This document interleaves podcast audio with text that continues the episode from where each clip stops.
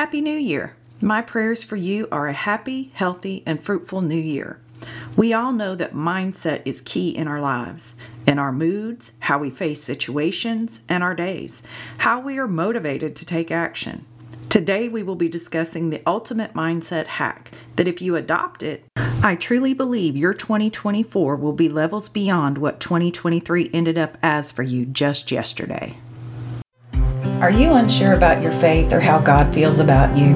Do you feel lost or that it's too late to turn back to God? Don't have a church or not sure you need one? In this podcast, you will find answers to your questions regarding God, your faith, and your need for a faith community.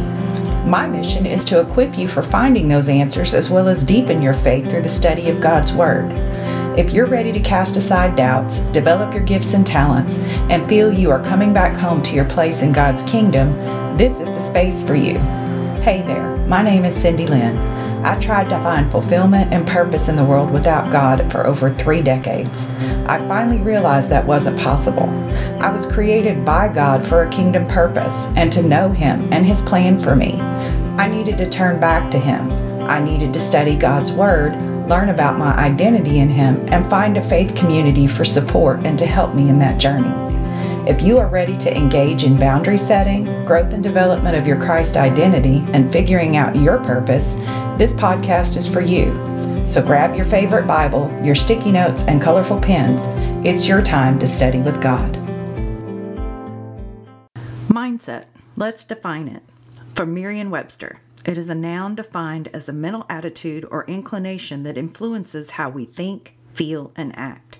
It can be positive or negative, and it can change over time.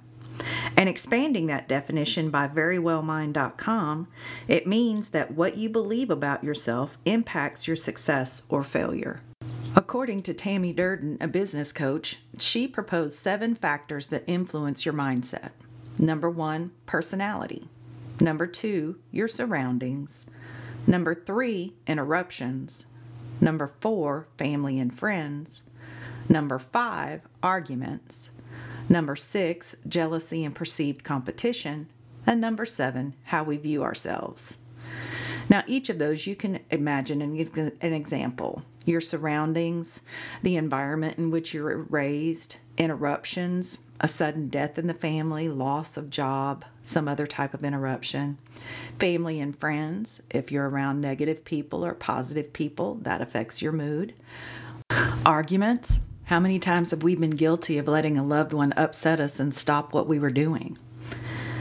I propose to you that if we are solid with number seven, how we view ourselves, the other six may contribute positively or negatively, but temporarily to our current mindset. Ultimately, we will be able to work past any issues because we will be secure in the knowledge of whose we are and who our God is. Now, here's the ultimate hack to getting to that point reading God's Word. God's Word to us tells us exactly who we are in relation to Him. And because of that relationship, the power we are given and can access to be successful in our God given purpose. Here are three scriptures to shore up that point. From Job 42, verse 2 I know that you can do all things, and that no purpose of yours can be thwarted. From Isaiah chapter 46, verse 10 declaring the end from the beginning, and from ancient times things not yet done, saying, My counsel shall stand, and I will accomplish all my purpose. And finally, from Proverbs chapter 19, verse 21 Many are the plans in the mind of man, but it is the purpose of the Lord that will stand. The key to being a successful part of this purpose and plan is to know it and understand it to the point we are capable we have the best chance of that by studying His Word. Back at the beginning of this podcast, we discussed biblical literacy, getting into the Word and becoming knowledgeable of the Bible. Choosing a Bible translation that you could read and understand. That was in episode number one. We also discussed reading for a certain amount of time, morning or evening, from the scriptures, memorizing scripture, praying scripture. We discussed the infinite 1% principle and picking one habit or action being one step better than what you were currently doing to make a permanent change in your future and ultimate destination. This was discussed in episode 5. So let's discuss resolution versus resolve. It truly is more than semantics, and understanding the difference will affect your success in adopting this hack. Resolution, a noun defined as a firm decision to do or not do something. Resolve, a verb defined as deciding firmly on a course of action. Where do we need to be? We need to be beyond the idea or resolution to action, resolving, of being in God's Word daily. And when that point in time comes that we have let a day go by without being in the Word, we immediately pick it back up and begin again. We are all human and subject to distractions of this world. Where we set ourselves apart is what we do when we realize or recognize we have gotten distracted. We remember our resolve and pick the word back up. It is the key to everything.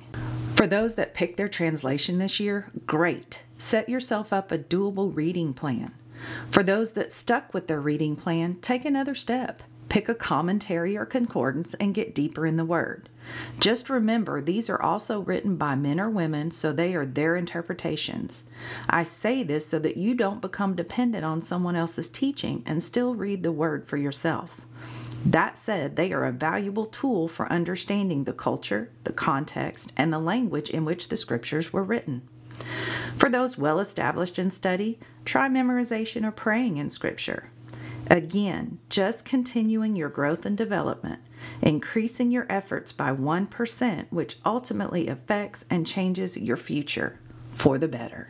Until next time, may your studies be fruitful. And please share what steps you've taken. I love your emails sharing what has been helpful in your spiritual journey. Thank you for stopping by to hang out today. You are truly appreciated. If you found value in today's episode, please share the link with a friend. It would also make my day if you could leave a positive review. Just scroll. Down in the show site below the list of episodes, you'll find the stars and review section. Your positive review would truly be a blessing. While scrolling down the show's description, you will find the link to our podcast community, a link for our email list, and an email address for your thoughts and suggestions. I would love to hear from each and every one of you. I'll see you next time.